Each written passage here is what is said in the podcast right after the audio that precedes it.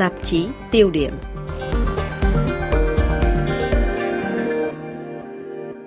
Thưa quý vị, đàm phán hòa bình giữa Nga và Ukraine sẽ nảy sinh một khi mối tương quan lực lượng được nhận thấy là ổn định trên bình diện quân sự, nghĩa là đôi bên phải đạt được các mục tiêu của cuộc chiến. Nhưng sự kiên định này giữa Kiev và Moscow khiến Mỹ và các nước đồng minh tại châu Âu lo lắng chiến tranh kéo dài có nguy cơ đè nặng nền kinh tế, gây ra bất ổn xã hội. Ngày 15 tháng 11 vừa qua, trong bài phát biểu dài hơn 20 phút qua video tại Thượng đỉnh G20, Tổng thống Ukraine Volodymyr Zelensky đưa ra một bản kế hoạch hòa bình gồm 10 điểm, trong đó có đòi hỏi toàn vẹn chủ quyền lãnh thổ và nhất là mở một tòa án đặc biệt xét xử các tội ác chiến tranh của Nga, vân vân.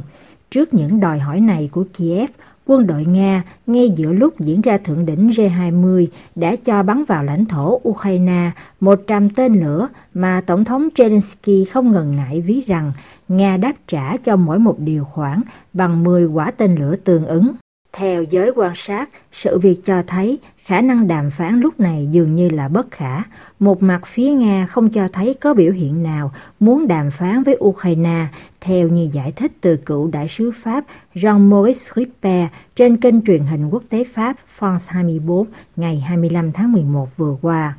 Vladimir Putin n'est pas au G20. Thứ nhất là Vladimir Putin đã không đến dự thượng đỉnh G20 nhằm tìm kiếm cơ hội đàm phán cho tương lai của Ukraine. Nếu ông ấy cho rằng đây là chuyện nội bộ nước Nga, thì lẽ ra ông ấy phải có mặt. Đúng lúc đích thân Tổng thống Zelensky phải đưa ra các điều kiện để đàm phán, thảo luận thì Nga lại quyết định oanh kích các vùng Lviv, Kharkiv và Kiev, giết chết thường dân và phá hủy các hạ tầng cơ sở.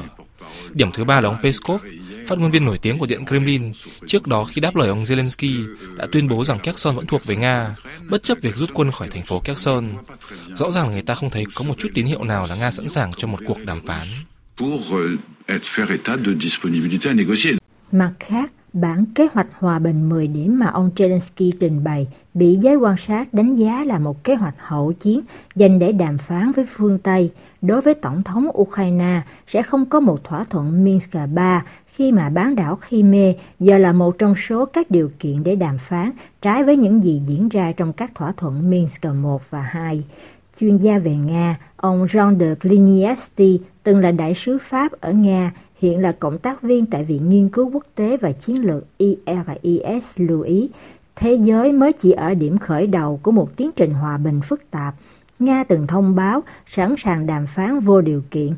nhưng Nga chưa sẵn sàng trở lại bàn về các vùng mà Nga chiếm lấy, kể cả bán đảo Crimea, vốn dĩ đối với ông Putin mang một ý nghĩa biểu tượng chính trị cao, một lằn ranh đỏ không nên vượt qua.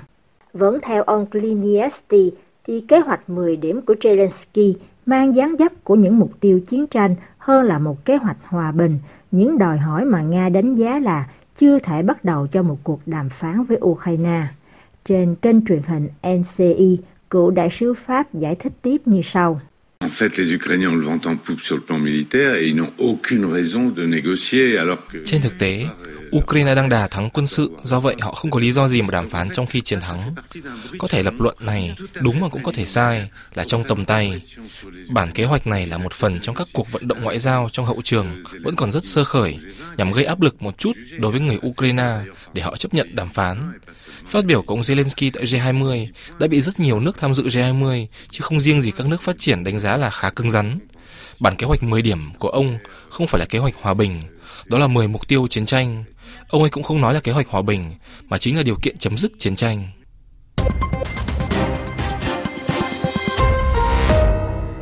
Một điểm đáng chú ý là trong cuộc tranh luận này, kênh truyền hình NCI ngày 23 tháng 11 vừa qua thuật lại một thông tin từ các phóng viên báo Pravda tại Ukraine cho biết một ngày trước thượng đỉnh G20, một thỏa thuận hòa bình đã được ngầm đề nghị với Tổng thống Nga Vladimir Putin từ một trong số các nước trung gian hòa giải nhưng không được nêu tên. Thỏa thuận này đề nghị trao trả toàn bộ các vùng lãnh thổ đã bị sáp nhập, đổi lại tạm thời đóng băng trong vòng 7 năm mọi đàm phán về bán đảo Crimea.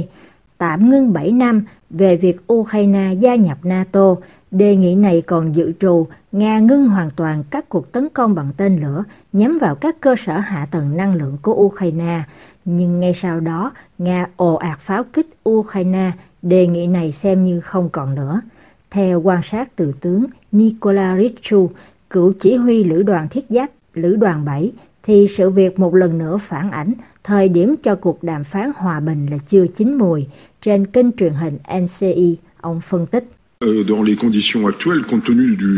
Trong những điều kiện hiện nay, tính đến những gì ông Vladimir Putin đã mất trên bình diện quân sự, mất một nửa số lính 100.000 quân, 1.500 chiến xa, một thiệt hại hết sức to lớn, người ta có thể nói là ông ấy mất đến 40% số xe tăng mà cả nước Nga có, thì rõ ràng người ta khó có thể hình dung ông ấy chấp nhận rút quân khỏi các vùng lãnh thổ chiếm đóng có được từ năm 2014, những tỉnh ly khai, những chiến lợi phẩm 2014. Tôi nghĩ rằng ông khó thể chấp nhận việc những thiểu số thân Nga đó thoát khỏi chiếc bóng của Nga. Lẽ đương nhiên đặt những nền tảng cơ bản cho đàm phán là cần thiết, nhưng thời điểm lúc này chưa thuận lợi cho đàm phán, bởi vì cả hai bên đều chưa đạt được các mục tiêu chiến tranh của mình. Một quan điểm cũng được cựu đại sứ Pháp Jean de Cliniasti đồng chia sẻ khi nhận định xin trích cuộc đàm phán chỉ sẽ nảy sinh khi nào mối tương quan lực lượng sẽ được cảm nhận như là ổn định giữa bên này và bên kia trên bình diện quân sự. Chỉ có điều, việc cả Nga và Ukraine khăng khăng kiên định lập trường của mình khiến Hoa Kỳ và các đồng minh tại châu Âu lo lắng. Thời gian gần đây trong hậu trường, nhiều quan chức Mỹ và châu Âu hối thúc Ukraine nên để ngỏ cánh cửa cho đàm phán, dù vẫn tuyên bố rằng không tìm cách gây áp lực với Kiev.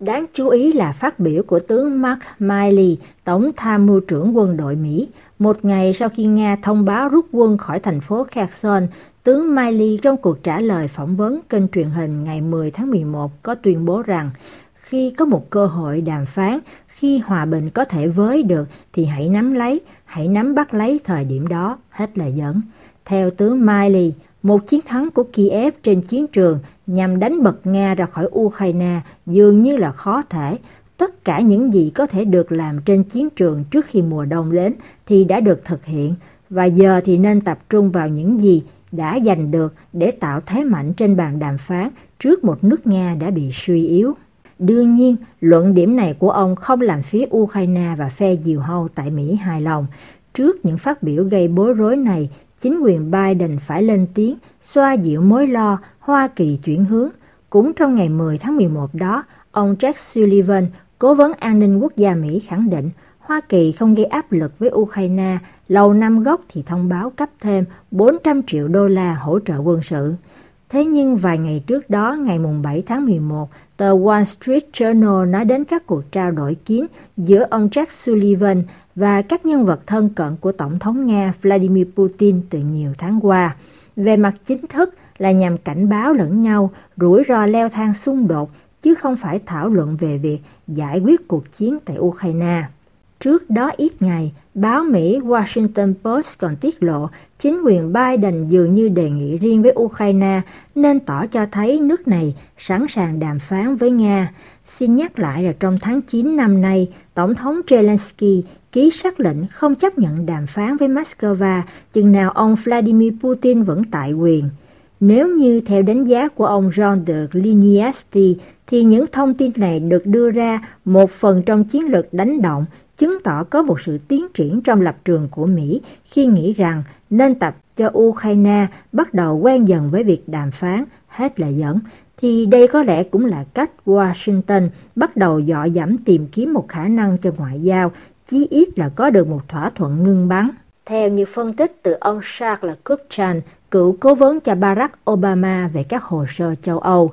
những động thái này cho thấy Mỹ và châu Âu bắt đầu cảm thấy khó có thể hậu thuẫn lâu dài, gánh nặng chiến tranh bắt đầu tác động đến các nền kinh tế của phương Tây. Thế nên, xung đột càng kéo dài thì mặt trận hậu thuẫn Kiev càng có nhiều nguy cơ sụp đổ cả trên bình diện quốc tế lẫn trong nội bộ nước Mỹ. Hơn nữa, một chiến thắng vang dội của Ukraine cũng đồng nghĩa là một sự sỉ nhục cho ông Putin – tiếp tục cung cấp vũ khí cho Ukraine để tái chiếm Crimea, vùng lãnh thổ có tính biểu tượng chính trị cao đối với ông Putin, có nguy cơ dẫn đến những hành động trả đũa dữ dội như hạt nhân chẳng hạn.